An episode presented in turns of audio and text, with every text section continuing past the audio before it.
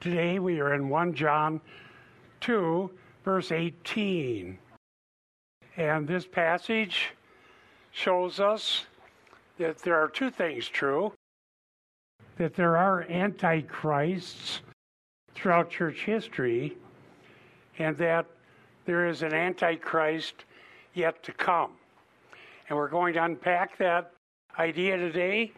We need to understand what God is telling us through the Apostle John so that we can be vigilant, so that we can understand, and we can remain solid in our understanding of Christ and the gospel.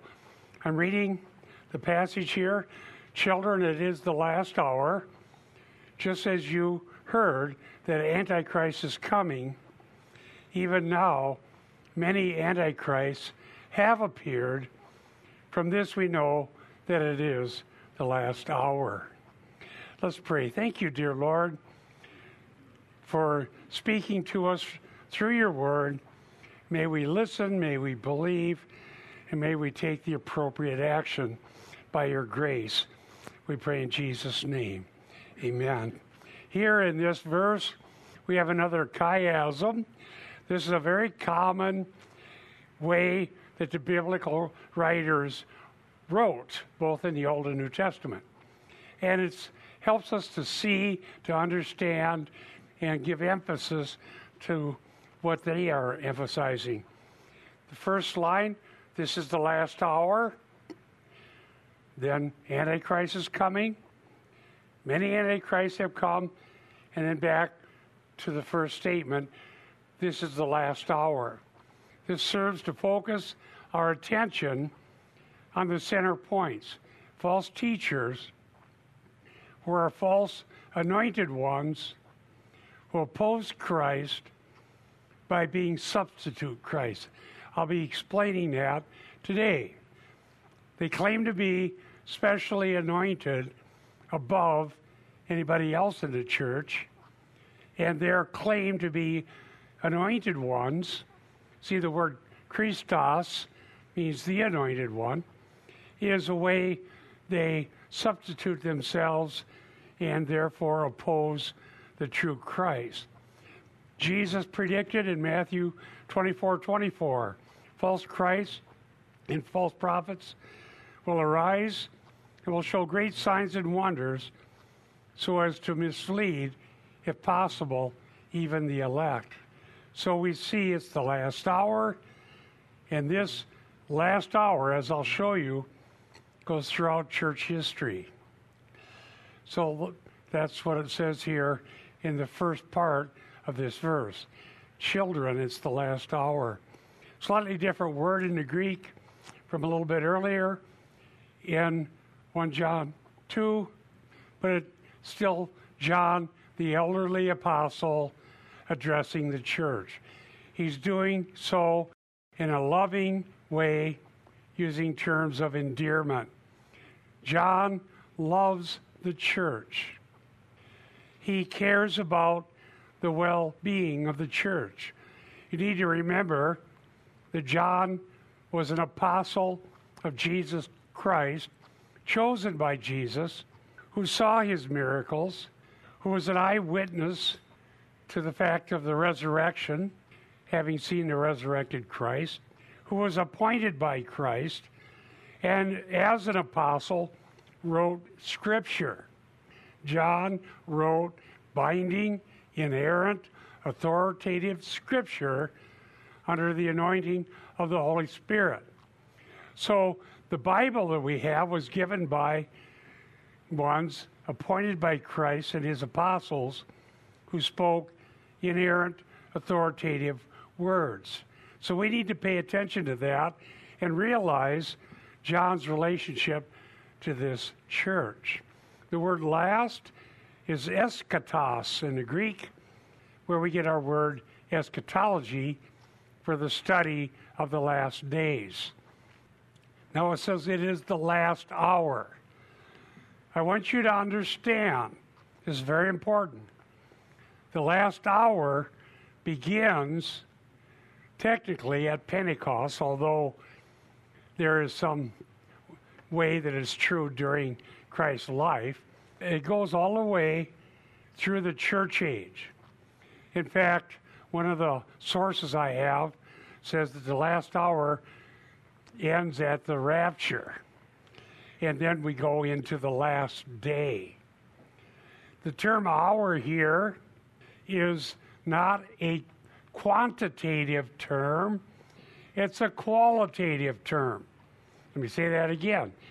It's not a quantitative term. It doesn't tell us how long the church age goes. It tells us what it is like. This is the time of messianic salvation. This is the hour in which there is a battle for the souls of people. This is an hour in which many false prophets and deceivers have gone into the world, and their target generally is the church itself. And we need to know the difference. We need to know the true gospel, the true teachings of Jesus Christ, the true Word of God, and we need to be able to distinguish between that and the teaching of the Antichrist. So if you want to turn with me, go to John 6 39. We'll read verses 39 and 40. This is Jesus. This is the will of him who sent me, that all that he has given me, I lose nothing, but raise it up on the last day. For this is the will of my Father, that everyone who beholds the Son and believes in him will have eternal life. And I myself will raise him up on the last day. So I want you to see the importance of this terminology. The last hour we are living in now. It is the last hour. The last day is the end of the age when the resurrection happens. Now, if you were in Sunday school, you got a little head start on this sermon.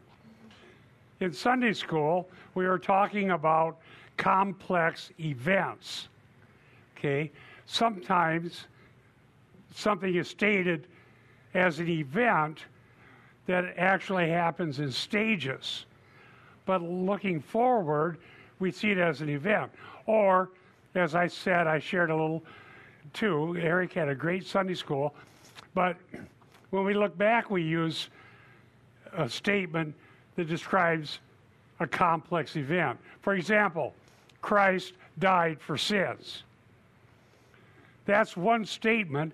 It doesn't mean that there's no complexity to it. As I mentioned, we have the suffering of Christ. We have him being whipped and beaten, carrying the cross, slowly dying a torturous death, being cursed by being hung on a tree because he's bearing the curse for us, him being buried, him being literally raised from the dead bodily, Jesus appearing to many witnesses and teaching them, and so on. So when Peter says Christ died for sins, all of that's true, but it's a complex event. So, the last day or the last days are describing the end of history when there will be judgment and a resurrection and so forth. But we know it to be a complex event. So in John's gospel, the last day is associated with resurrection and judgment. And maybe you want to listen to the audio of the Sunday school if you weren't there. We were talking about that. It doesn't mean it all happens in one moment. There's a complexity to how that unfolds in history. Now, after Jesus' resurrection, he said some things to his disciples. You might want to turn to this Acts 1 6 through 8. And we find out what's going to happen during the last hour. Acts 1 6 through 8.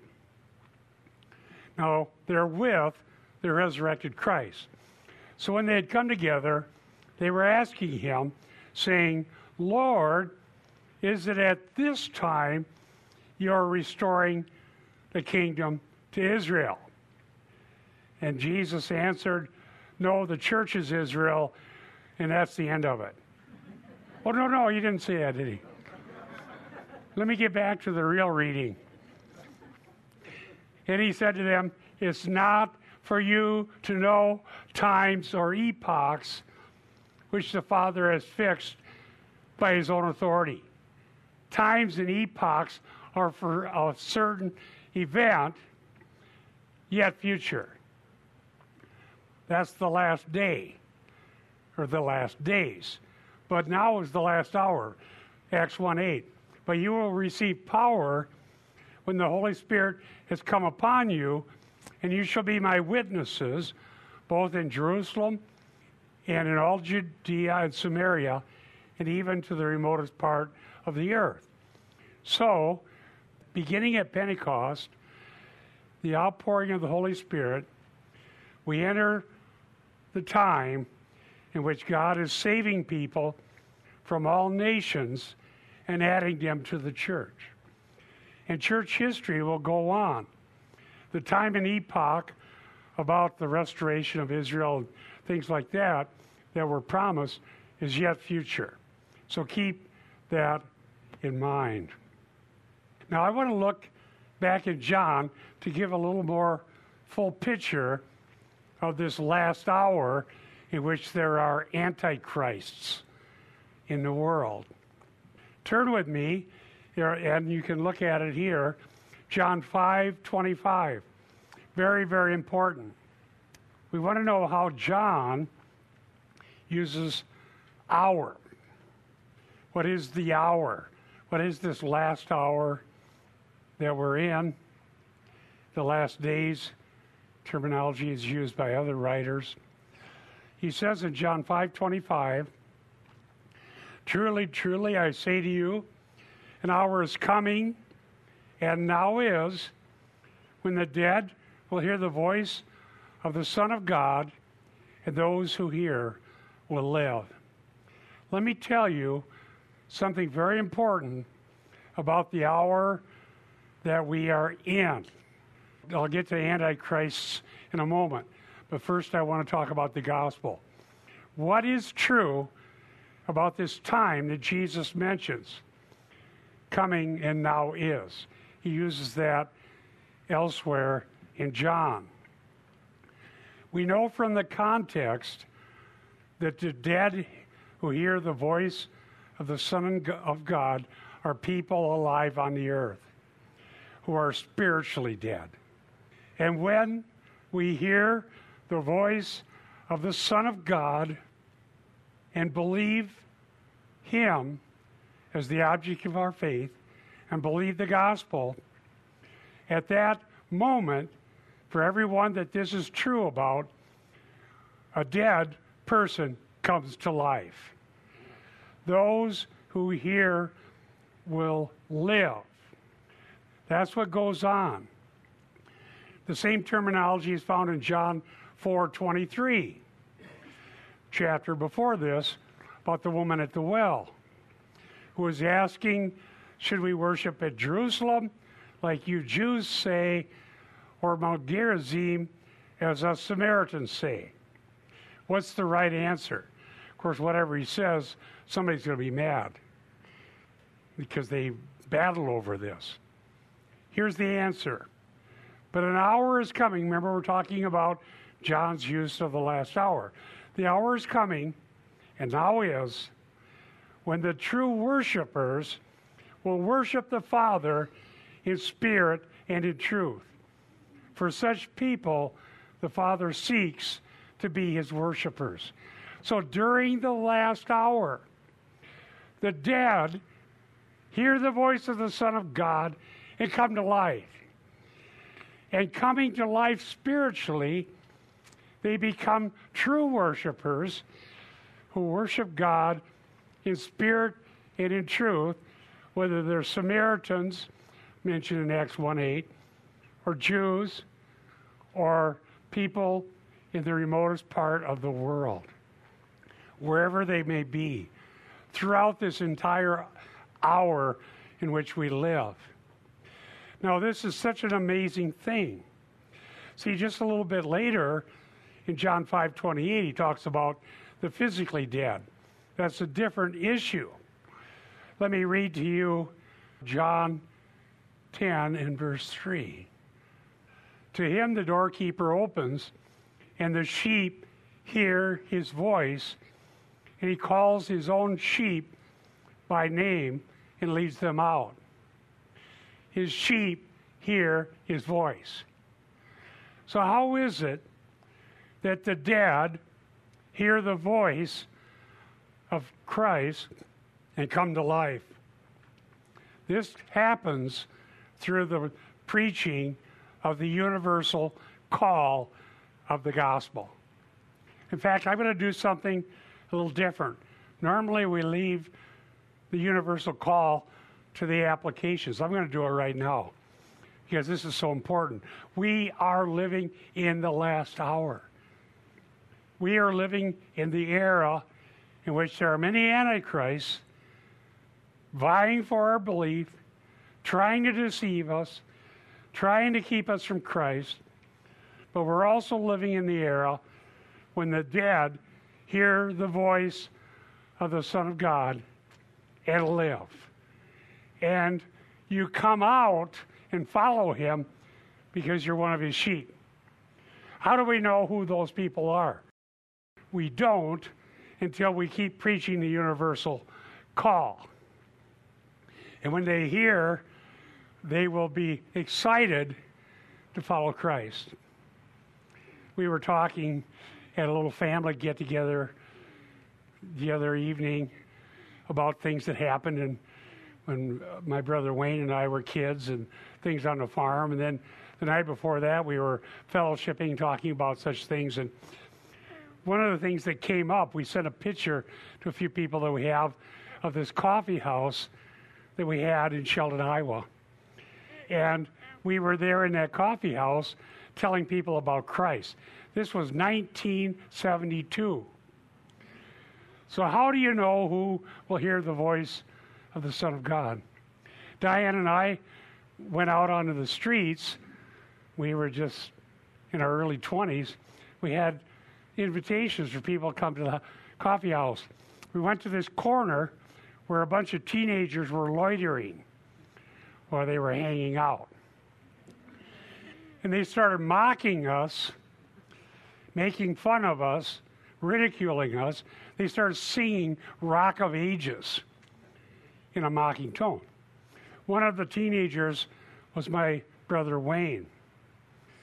And Wayne looked at Diane and I, looked at his buddies, looked at us, looked at his buddies, and we said, Well, if anybody wants tracts, we're right over here in this under the corner drugstore, and we'll talk to you about Christ.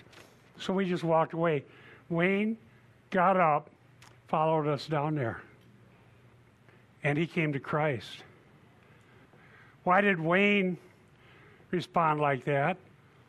Was it just because he was, he was my brother? No. I hadn't treated him all that nicely, right, Mom? she says, No, he didn't. I was a, before I got saved, I was kind of a bully and not a very good brother. I wouldn't have got him to go anywhere. But God had changed me, and God changed him.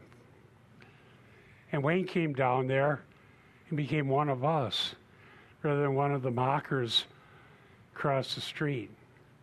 How do we know that's going to happen? Well, we know it will, but we just don't know who. It could have been one of those other kids. It could have been none of them. Could have been a couple of them. Diane's brother came to the Lord in a similar circumstance when his friends were mocking a gospel preacher and he didn't think it was right. And he came and he her brother came to the Lord. See, I thank God for our evangelists and, and for all of you. Go out and just share the universal call. Tell people about Christ. We don't know who's going to hear. But when you hear, and this is a work of the Holy Spirit, we call it the internal call. When we tell people who Christ is, like John 1 1 through 3 and 1 John 1 1 through 3, who is fully human and fully God, who is the creator, the pre existent one, who existed with the attributes of God as God and with God from all eternity. And everything the Bible says about him his miracles, his sinless life, his death for sins, his resurrection, conquering the grave, his sending forth of his Holy Spirit, and giving us the gospel. All of these things are true. If you're hearing me today, whether here or on the internet or on cable TV, I'm telling you that Jesus is the Christ, the Son of the living God. Maybe today you hear his voice. I know you're hearing my voice. That's the universal call, if I got it right. But you might be the one who hears his voice. Repent and believe the gospel. Get up out of the dead and follow Jesus. My sheep hear my voice. Now, there are a lot of people who think they're sheep. Well, yeah, I go to church and I believe this and that, and whatever it says in the back of the hymnal, that's me. Believe all that, whatever it is. But as soon as you hear someone saying, you must be born again, you get angry and want to shut their voice up and refuse to listen to it. You know what that shows? You're not one of his sheep. You can't tolerate the truth about Christ. Maybe today you're one who's been in church all your life, but when preachers tell you that you need to repent and believe the gospel and follow Jesus Christ, the Lord of glory, who's coming again, you just get angry and start mocking the messenger, like those kids over in our hometown. But today, I pray that you hear his voice and come to Christ. May God make that true of you today. Let's go to the topic of the Antichrist. And just as you heard that Antichrist is coming, now, according to John, the apostle of Jesus Christ, even in that particular day when he wrote this, the church had been taught that there is an Antichrist who is literally coming. Antichrist is coming. You heard about it. So, right away, there's something we know. The doctrine that in the future there will be a literal Antichrist was not dreamed up in the 20th century by some dispensationalists. Well, I've been told that. Oh yeah. Well, you just you're just kind of a dummy who has to follow these popularizers and dispensationalists. Otherwise, you wouldn't believe there's a literal antichrist. Some creeds say the Pope is the antichrist. Well, he may be an antichrist. Luther said that because he set himself in the church as the special anointed one, but the Antichrist hasn't come. And there is a literal one. And even John said that. Is coming is a different word than appeared. Those who showed up already in history. Now we got to look at this term anti to determine what John's talking about. When we say antichrist, you have the conjunction of anti and Christ. Christ means anointed. To anoint is Chrio. Ha Christos is the Christ, the anointed one. And we'll see this as we get further into First John 2. There are anointed ones claiming special privilege, claiming special revelation, special knowledge, who would want to lord it over the rest of the flock. We're the anointed ones, you're the dummies. You just don't get it. So they're claiming special anointing. Now, anti means either against or in place of. And that's debated by scholars. What does it mean in this context? I'll tell you what I've believed for many, many years, and I'm going to defend that idea right now. That, in a sense, both of those things are true here. They claim to be anointed ones. We can tell that from the context that comes up soon.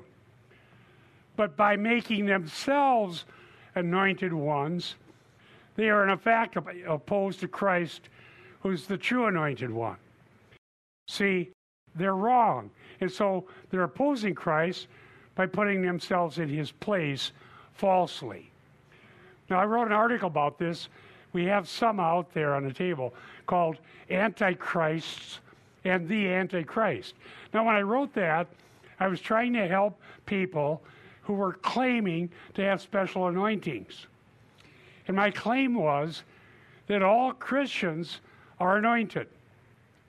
Only Christ is specially anointed. So don't call yourself, I'm the great anointed man of God, because you just made yourself an antichrist. Oh, don't you think they're out there? I get emails from one of them. Oh, yeah. I get this email. Come to hear the great anointed teacher, and we're going to have a miracle service.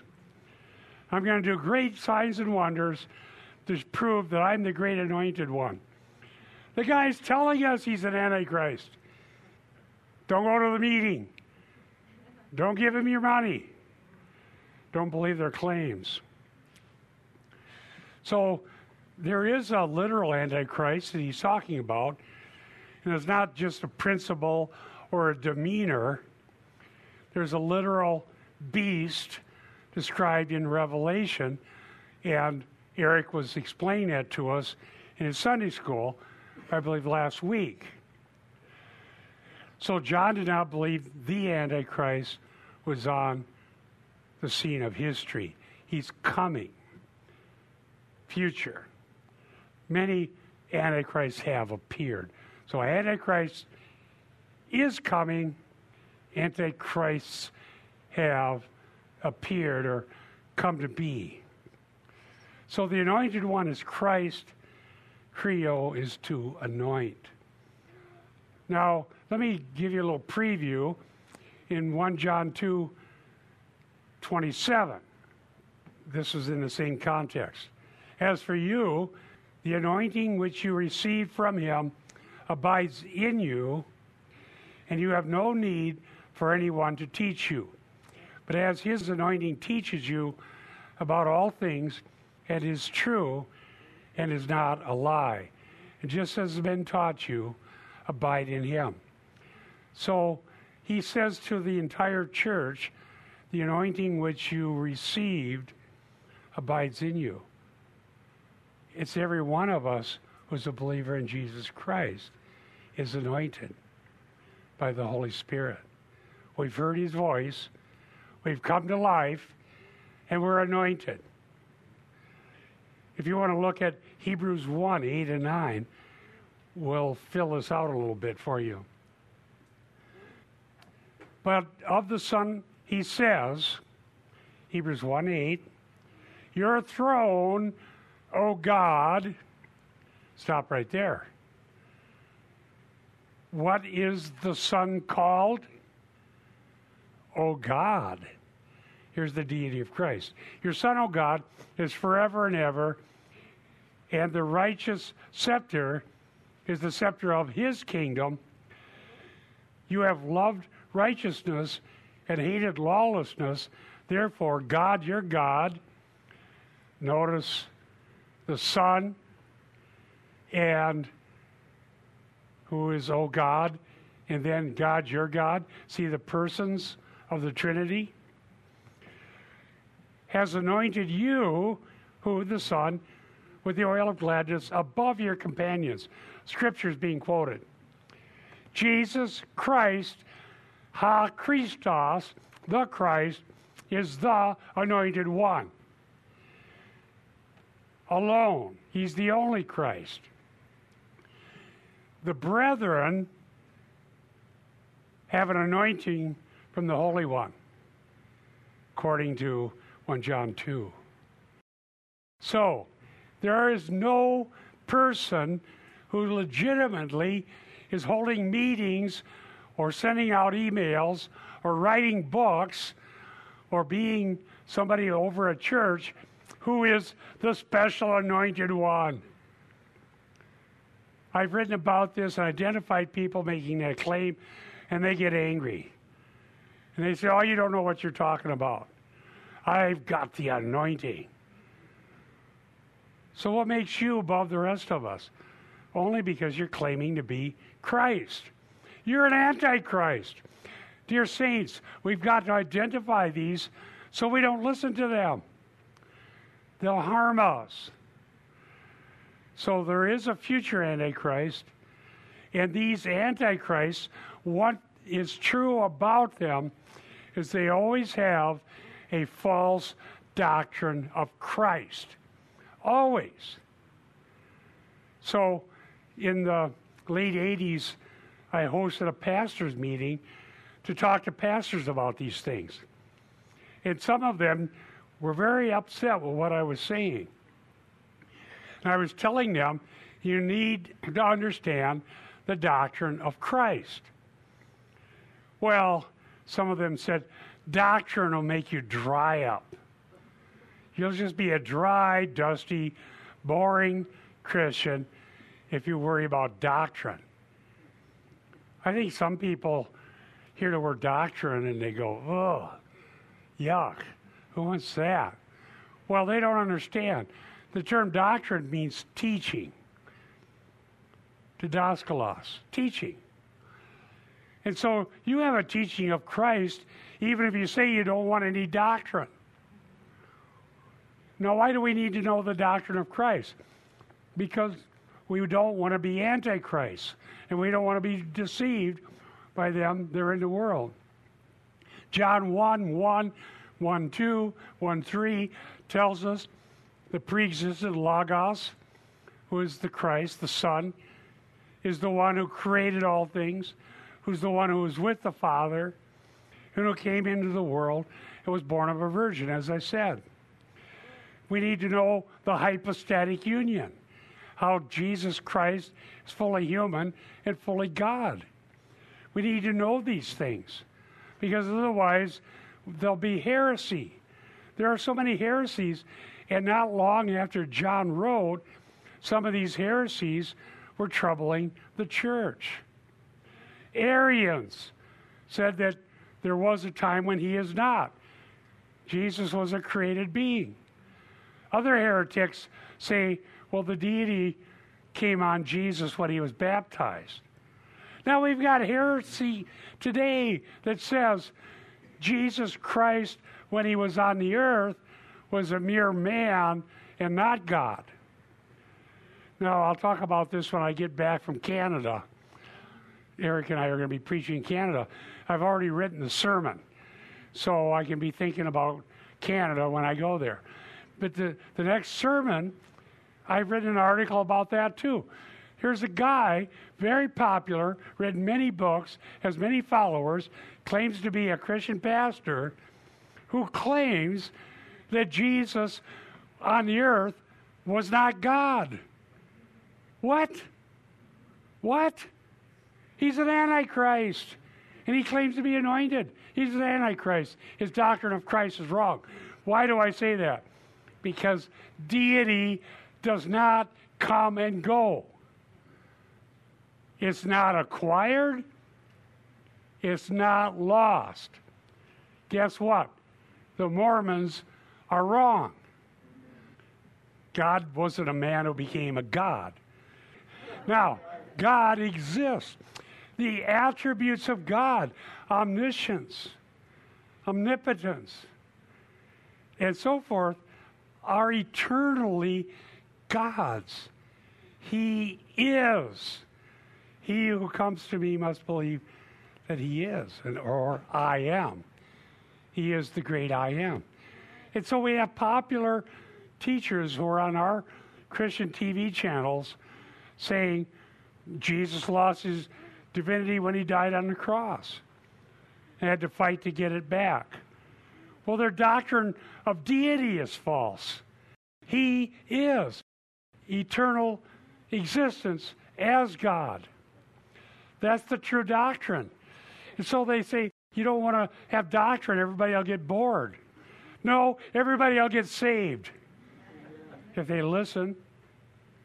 We need to know.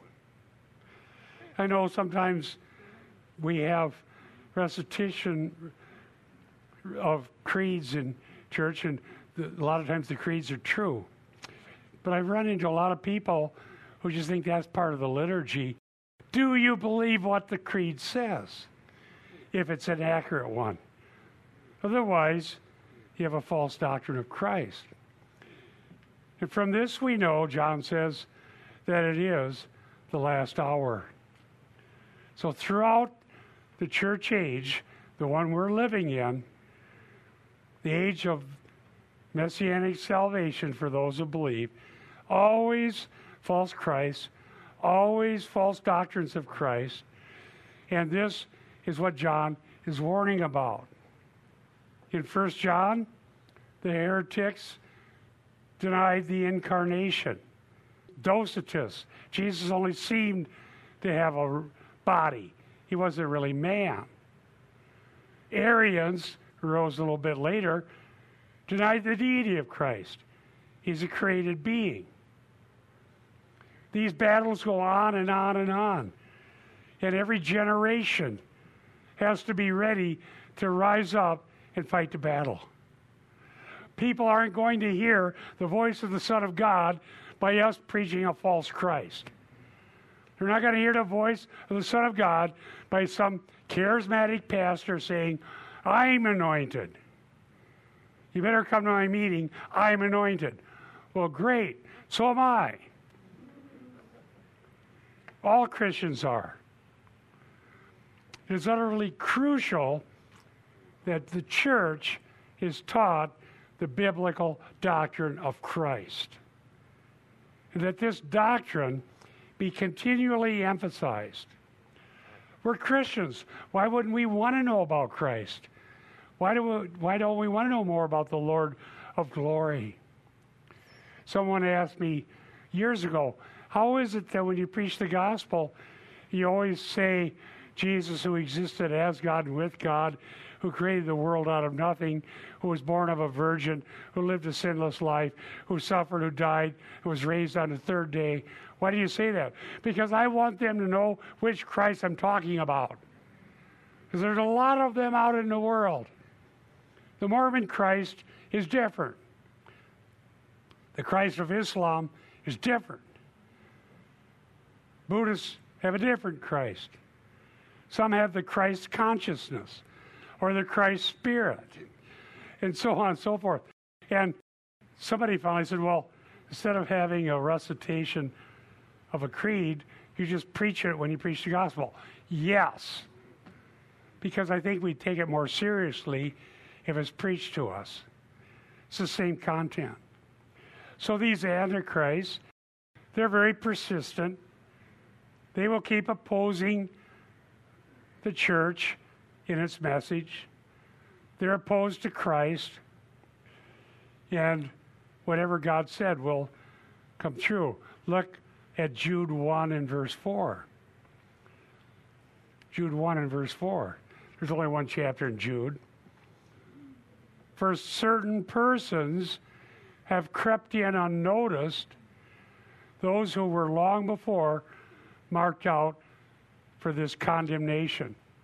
Ungodly persons who turn the grace of God into licentiousness deny our only Master and Lord Jesus Christ. There's a denial of the uniqueness of Christ. If Christ is just one of the anointed, I remember telling a pastor about this in the 80s when I began to realize how crucial this was. And I remember where I was standing when I said it to him. Well, Christ is unique, and his miracles proved his deity. And his pastor said, Oh, no. He did his miracles as a, just an ordinary believer because if it was any other way, it wouldn't be fair. Fair, well, see, he, what he was saying is that we have a contest going on about who can do the most miracles. And we prove that we're really Christians if we can do miracles. And if Jesus was God during the incarnation, then he had an unfair advantage. No! A pastor's telling me this. No, no, no, no. The miracles prove his deity. And if God does miracles, which he can still do, it's only to affirm the preaching of who Christ is, not to prove that we won the contest, the miracle working contest. So these things are out there, and we need to be aware of the false teachings. Now, three points here of implication and application. The length of the last hour is part of God's secret counsel, which is not revealed. Number two, there's no gradual Christi- Christianization of the world, but perpetual making of disciples. I'm, i know I'm a little short on time on that one. I may refer you to an article we wrote. We must be vigilant against last days deception. Now let's just consider the length of the last hour, okay? 2 Peter 3 9 and 10. One of the reasons history has gone on as long as it has is God is a patient and merciful God. The Lord is not slow, it says in 2 Peter 3 9, about his promise, that is the promise of his return, as some count slowness, but is patient towards you, not wishing for any to perish, but for all to come to repentance. But the day of the Lord, remember that's the last days, that's the day when judgment comes. The day of the Lord will come like a thief, in which the heavens will pass away with a roar, and the elements will be destroyed with intense heat, and the earth and its works will be burned up. So, how long is the last hour? However long God determines it to be. Then comes the end of history, albeit through a complex event. So we don't know. Today is the day of salvation. I wouldn't wait around if I were unconverted to see when it's going to be. Don't wait. Come to Christ. Believe in Him. Only God knows the time. Part of His secret counsel. It's not revealed. We can't predict it. I don't believe we can predict the time when Christ returns. Exactly.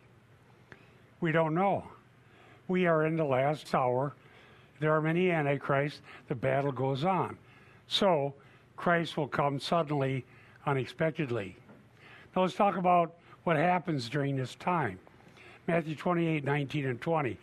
I want to introduce this, and I'll tell you about an article if you want to read it.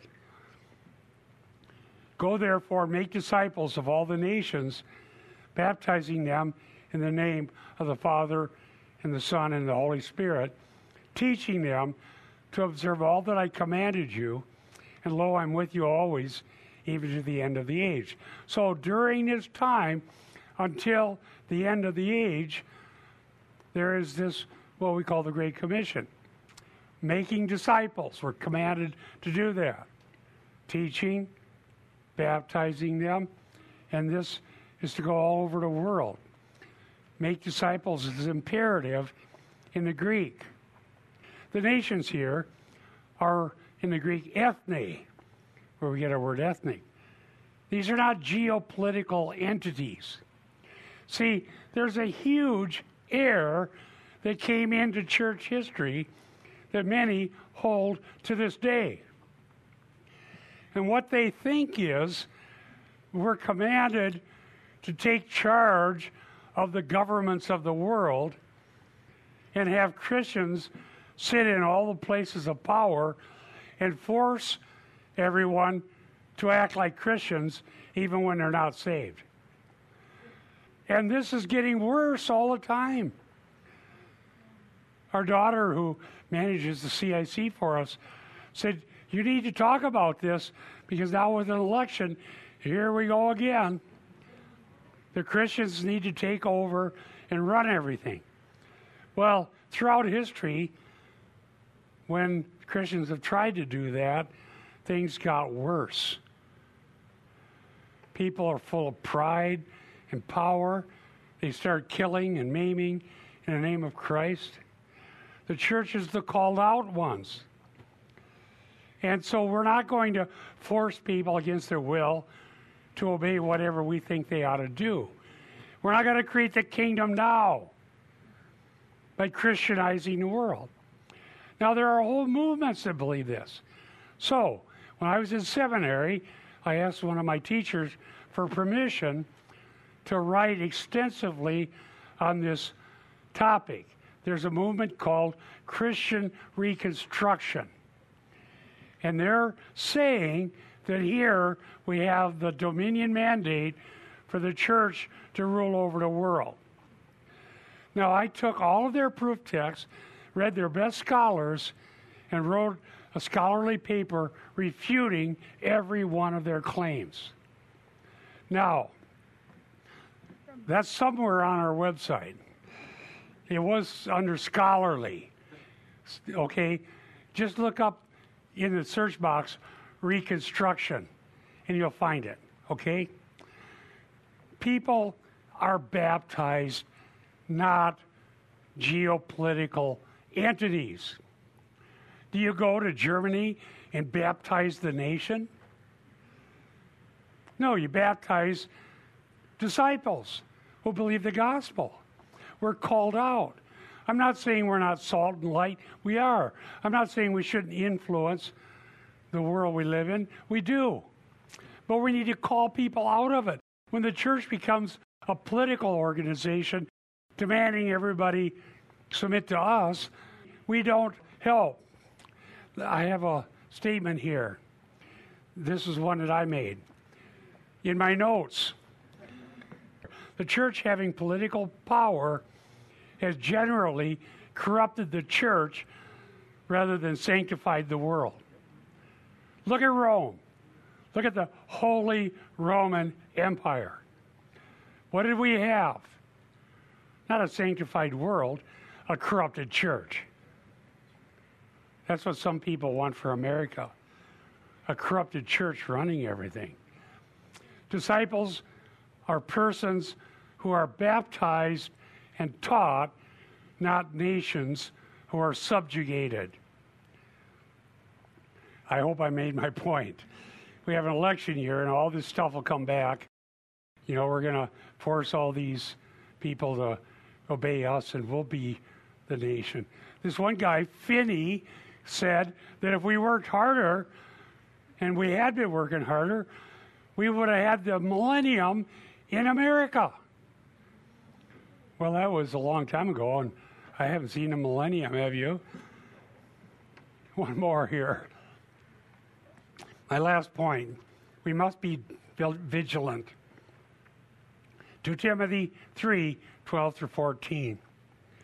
Indeed, all who desire to live godly in Christ Jesus will be persecuted. But evil men and impostors will proceed from bad to worse, deceiving and being deceived. You, however, continue in the things you have learned and become convinced of, knowing from whom you have learned them. That is, from Paul or the other apostles. The apostolic doctrine is given by Christ and his apostles. We know what we've learned from Christ and his apostles.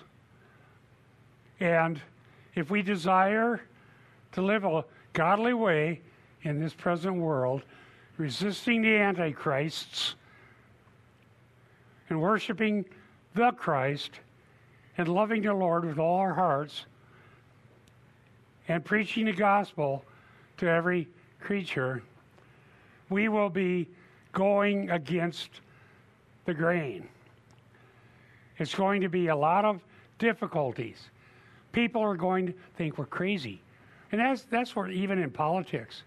I just heard one where a guy is going to be running for, for vice president, and they came out and they said, eh, and I'm not, it's up to you who you vote for, but I, it's interesting what they said. This is an evil man. This is a wicked, evil man. Why is he wicked and evil? Because he believes in the sanctity of human life and that marriage is between a man and a woman. Evil. Okay, all those who desire to live godly in Christ Jesus will be persecuted. I'm not talking about politics, I'm talking about truth. Human life is there is holiness to because all humans are created in the image of God. That's why we mean the sanctity of life. God created them male and female. That's a Christian worldview. If you say anything different, you're going to be called evil. The, the world says everybody can do anything they want without restraint, and we need to say, as we pray to God, Lord Jesus, come quickly. And dear God, help us to be salt and light. Because there are people out there who will hear the voice of the Son of God and come to life. And when you come to life, you'll know that we need to preserve life because humans are created in the image of God. Let us pray. Heavenly Father, thank you for warning us about the Antichrist. Thank you, Lord, that we heard your voice and came to life. May we understand our role in this last hour. Help us to be bold in our gospel preaching and clear in our thinking, and to persevere in the faith until you come for us. Thank you, Lord, and we give you the glory in Jesus' holy name. Amen.